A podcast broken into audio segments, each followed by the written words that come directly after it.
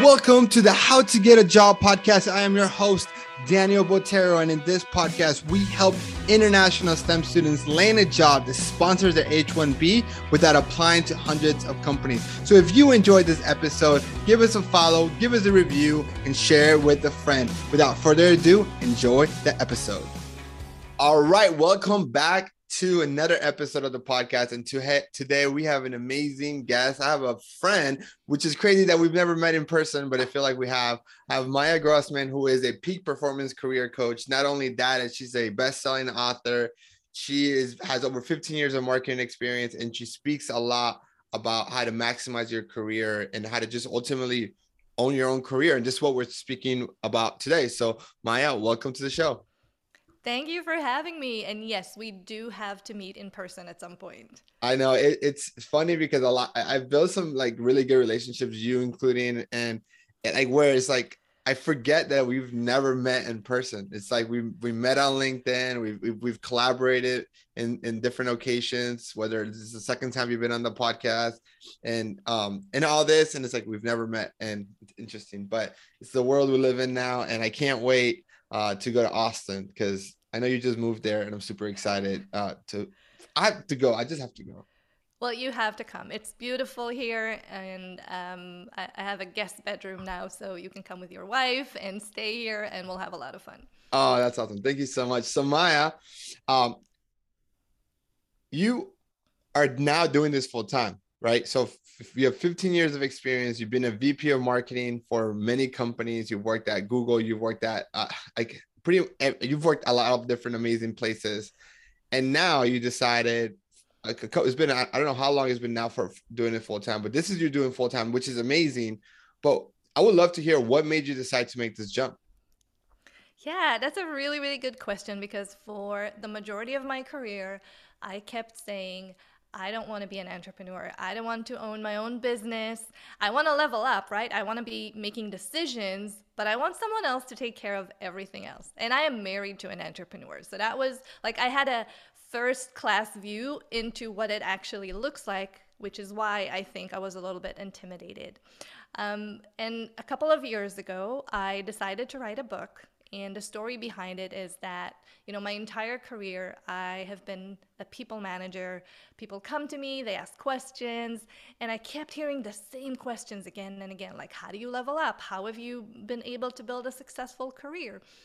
And I figured, because I'm very practical, I'm going to write it down. And that way, I have like a blog post I can share with people every time they ask me a question. But instead of writing a blog post, I ended up writing a book. And when I started sharing the book and people read it and they took action and they saw results, I was ecstatic. I cannot explain the feeling of knowing that you can help someone else. It just made me so happy. And I've never thought anything beyond my, my job can make me that feel that fulfilled but suddenly I realized, hey, there's this whole other thing you can do that would still make you feel really, really ha- uh, happy. So I dabbled with it. I did it on the side for a couple of years until I decided it was time to just, you know, take the jump and see what happens. And that that what happened um, early this year.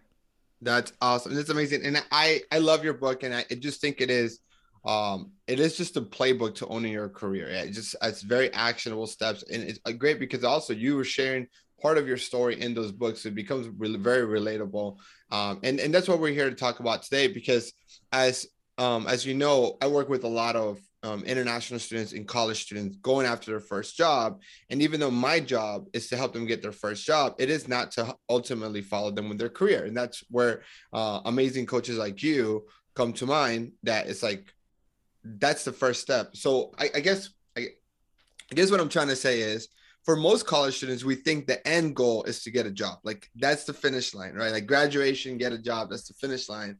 But once they get there, they realize, oh no, that is the finish of one race, but now we're starting the marathon, right? Like now we're, we're in our career for 30 plus years. Uh, and, and this is where we actually actually actually start. And and that's what i want to talk to you about today. It's about owning our career. How can um, individuals who are just starting off their career set a very strong foundation for the rest? Yeah, I think we need to start by kind of demystifying something that we've all uh, been thinking for so many years. So think about it. For the first 20 years or so of our lives, someone else is in control. Someone else is telling us what to do. There are very clear rules, right? You start with your parents and then you go to school. And even um, when you go to uh, college, and the education system, there are very clear rules. You do A, you get B. There's a test, you need to pass it. That's how you become successful. So when we step into the workforce, we assume that's the same, right? There are rules, we need to play by the rules. If we do X, we get Y. And for me, I thought the harder I work, the more I'm going to advance. And it worked for a really, really short period of time. Like just at the beginning, I worked really, really hard. I was noticed after about two years, I was able to level up. And then for almost seven years, nothing happened. And I was working my butt off. I mean, 16 hour days, weekends, and it just wasn't enough. And that's when I realized that I shouldn't rely on other people like the company or my manager to take care of my career. I'm the one who needs to actually own it and create my own opportunities if I want to succeed. Because here's the sad truth no one is ever going to care about your career as much as you do. No one. Not your manager, not even your spouse, not your family. You're the one person who knows exactly what you need and what you deserve, not to mention what you're capable of. So you need to be the one in control. And I think most people don't realize they can actually do that. You don't have to play by the rules. You can create your own career ladder and make decisions for yourself and create opportunities for yourself if you're intentional about it. Right. And I think that that just makes so much sense that our whole life we've been told here's the classes you need to do to graduate. Here's what you need to do to get a job. Like like everything's very been structured and then you get to the corporate america and sure your job might be structured but how to progress your career is not a structure right? And yep. we assume that our boss or hr or the company is in charge of us getting promoted and that the, like the person who works the hardest will get the promotion and that's not necessarily true. And and so you have to be proactive about this. And that, that's what's really exciting to me. It's like and it's not like you have to change everything. It's just being strategic about it. And it's like if you're strategic about it from the beginning it's going to really allow you to really level up and accelerate and ultimately get to where you want to go long term. Exactly. And for me i spent the first seven years of my career not knowing that just working hard keeping my head down and hoping that something would happen but hope is not a career strategy. And you can be more strategic about it. And it's actually not very difficult. You're going to need three things. You're going to need to have a clear destination, which is where do I want to go in my career? And it doesn't have to be 10 years into the future, it can be just the next step, right? Maybe you want to level up, or maybe you want to learn a new skill. So you just need to have that vision. And then you're going to build a strategy to tell you exactly how to get there and if you build a system that keeps you consistent, then you can continuously work on your career and be able to actually advance. Because most people think, you know, getting the job, that's me uh, working on my career. No, that's just a minute in time. Working on your career is like going to the gym. You can't go once and expect a six pack. You have to work on it constantly to build that muscle so that you can see the compounding results. So if I understood correctly, is the destination, the strategy, and the system. Yep. And, and the missing the missing part here is mindset. Yeah. Because you can have the best strategy in the world. Someone can hand you the plan, but if you don't believe in yourself, if you let your fears hold you back, you'll never take action and you'll never actually achieve your goals. So let's let me share with you an example that I get a lot, right? So a lot of my clients are international STEM students. They in, in the situation in this very common scenario is they're from a different country. They they have, they deal with a lot of imposter syndrome because one there's a language barrier, you know, there's cultural differences, right? Their whole culture have been work hard, work hard, you'll get noticed. And then you come into an environment where you need to be able to work hard but you also need to be strategic and have conversations. So, what can someone who maybe just got a job at a tech company as a software engineer, software engineer one level entry role, what can very introverted is, is afraid to network but what can they do or how what are some things that they can do to start preparing themselves to build a strong career well, first and foremost, you know you are talking to an immigrant, so English is not my first language as well. And yeah, I definitely had imposter syndrome around it. Every single time I do an interview like this, I think about it, right? Um, but I don't let it hold me back. So when I moved here a few years ago, I did not have a network. I had a massive reputation where I'm from originally in Israel, but I came here and no one knew who I was. After 10 years of working really hard, I had to rebuild everything from the ground up. So I know it's possible. I'm also an introvert, which means I do not like networking and being around a lot of people for a really long time. So, once again, I can relate. And I think there are a few things you need to do. First and foremost, you need to know what you're aiming for, right? We talked about having a destination. I think when you start a new job, especially if you're new to the tech world, especially if this is a company that, you know, you've been really excited to join, I think there are a few things you want to do to set yourself apart from the get-go. So to really nail your first 90 days. First, you want to do what I call proactive onboarding. Before you join the company, do the work to really understand who they are, what they do, what is the business model, what are some of the challenges maybe that they've experienced, depending on your role. So for me, I was in marketing, I always looked at their marketing materials, their website. If you're in engineering, play with the product, really try and understand all the different parts, even though you're probably going to be working on a very specific aspect of that product. Because when you have that information, you're going to be able to hit the ground running. You're going to have better questions day one. You're not going to ask, like, oh, how does this work? Because you'll already know, and that will set you apart.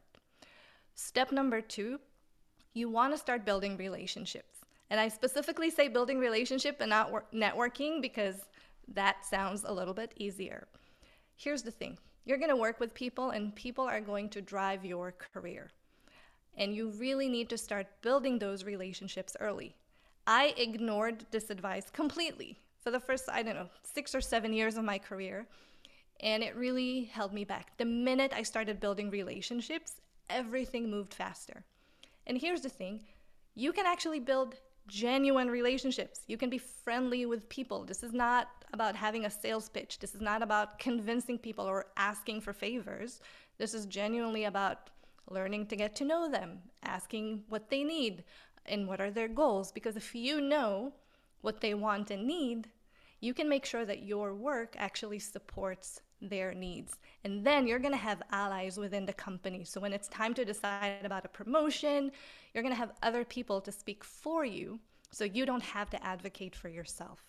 So we said proactive onboarding and we talked about building those relationships. And the last thing, and this is the hardest one for people to really um, kind of process, you want to speak up in your first 30 to 90 days. And I know that the common advice is just listen, you know, don't step in, don't don't try to change everything. And to a degree that is right, but when you're new, you have a fresh perspective. You can see things that other people can't see because they've been there for so long and they're so used to the process. So you can actually bring innovation and you can make massive changes just by observing things that other people don't see. So, what I usually say is don't be afraid if you notice these things, write them down and find an opportunity to bring them up. Maybe instead of coming with a solution of like, hey, you're really doing this the wrong way, approach it with um, cu- curiosity and ask questions. Hey, I've noticed you're doing it this way. Is there a specific reason? In my previous company, we were able to achieve better results when we did X, Y, Z. And that way, you're being more curious, you're asking questions, you're not criticizing this new team that you just joined. And I can guarantee if you do these three things in your first 90 days, you will definitely stand out and you will b- build a really strong foundation to continuously build your brand within that company. Yeah, no, I think it's important. And the third step, where you mentioned, is like it's you have to be careful and, and to your point, not going in there and, and saying, hey, like because I remember when I used to work at PepsiCo and I would hire people that worked at Budweiser and Coca-Cola, and they would be like, but Daniel, and Pep and Coca-Cola we did it this way and Budweiser we did it. and it was just like to the point where like you're not asking like if like they're just it, it made it really un, un, like annoying. It's like well you don't work there. We're, we're doing it the PepsiCo way and if they would have asked in a way of curiosity I probably would have also been more open minded about understanding how they did it right? Because I probably now looking back at it could have learned a lot from their experience but maybe their approach and my approach did not allow that to actually come to fruition and in fact created friction versus actually utilizing that now i could have done a better job as a manager of, of, of having those conversations but I, I also think that like what you explained when someone can comes at it that way they really set a strong foundation in the first 90 days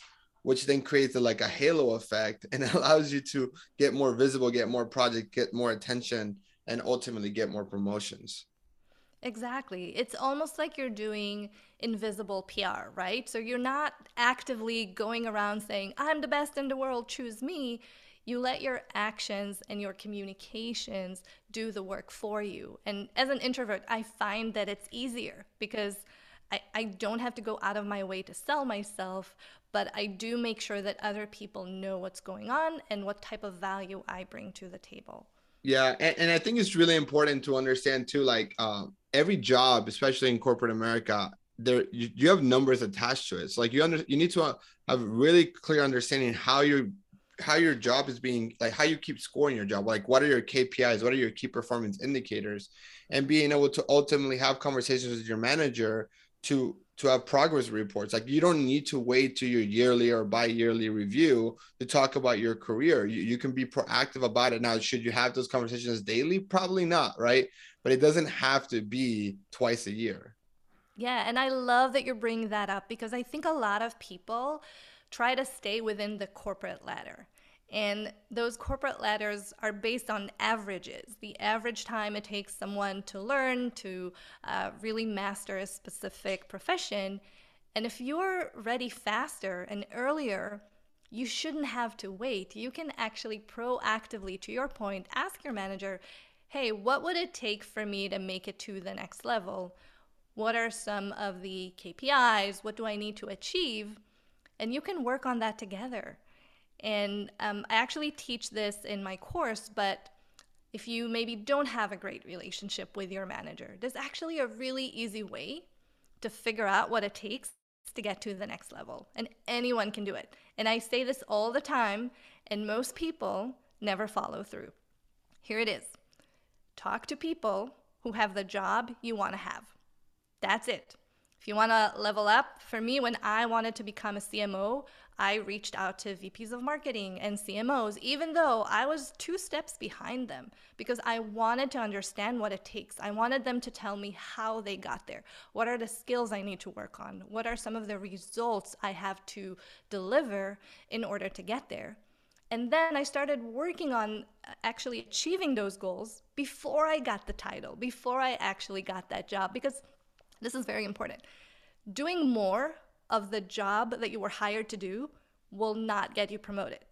You need to be good at your job. Don't get this wrong. But once you're you're you're accomplished and you know how to do that, if you want to level up, you need to start doing next level work to demonstrate that you're ready. And as long as you know what that next level work looks like, it's actually very easy to create opportunities to do more of that work and prepare yourself, essentially qualify yourself for the next job. So when your manager needs to decide, it's a no brainer because you've already been doing the work. Now you just need to get the actual title. Yeah, and I didn't have a peak performance co- career coach like yourself, but when I was at PepsiCo, but that's how I got, was able to get promoted. And so I was a district manager, and at that point, I wanted to be an account manager. So district manager manages a team and a manager a territory. An account manager manages key accounts like Target, CVS, Walgreens, which were the accounts that I was managing. And so after you've kind of you have to like to, to, your point, you have to be already be doing your good at, good at your job before you can try to take on additional responsibilities. I went to the account managers and said, what can I take off your plate? Is there different like district managers or VPs that I can call on for you so you don't have to come to Orlando because these people are covering one fourth of the United States? So by the time that I was interviewing for the role, I wasn't interviewing and saying, here's what I could do. I've already done. I've already showed him. Here's an example of a successful meeting with the regional manager of Target, right? Here's an, and so that is to me, it's like you don't need to wait for someone to tap in your shoulder and says, hey, it's time for you to do it. Now, like, you should be proactively saying, hey, what can I take off your plate? Or if understanding, look at the job description of the, of the jobs that you want and say, okay, what are the skill sets that I do have that are needed for the job, but what are the ones that are missing? And how do I build and gain that capability, maybe outside of work? Right. It doesn't, it could also be outside of work or it could also be internally. So I love what you're saying because I think, like, at the end of the day, like, it's not about your, what's on your resume, it's what you've done. And especially if you're trying to grow with internally, that's, that's going to be really good. But even if you're trying to grow externally, having those same examples says, I'm applying for an account manager externally and saying, but I've already done part of the account manager job right? That shows initiative, that shows value, and it makes it a no brainer.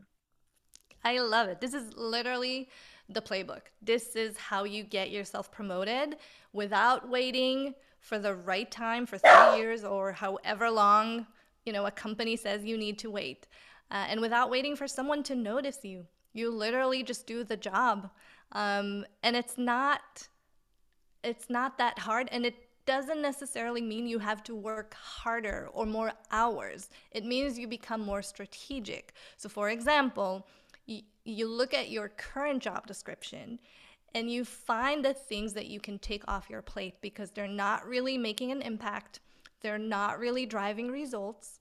And that way, you have a little bit more room to start doing the extra work to prepare you for that next level. Yeah, and, at the end of the day, you have to realize that companies want you to get promoted, right? Like it's in their best interest for you to get promoted. They just don't. They're just not prioritizing your promotion as much as you need to prioritize it. So uh, at the end of the day, you have to own your career, and and if you do that, you're you're gonna see the success. And like you mentioned in the beginning of the podcast, your career is like going to the gym, right? It's something you have to do all the time. It's not something that you do when you're looking for a job. It's something you have to be planning and preparing and having these conversations all the time, whether with your manager, with your mentors, with your peers, and other people in the organization. So, Maya, obviously, we're just scratching the surface on this, and you are the expert in this. So, if if somebody listening to this wants to learn more about owning their career, working with a coach like yourselves, and I know that you have an online course, you have a book. What is the best way for them to find you?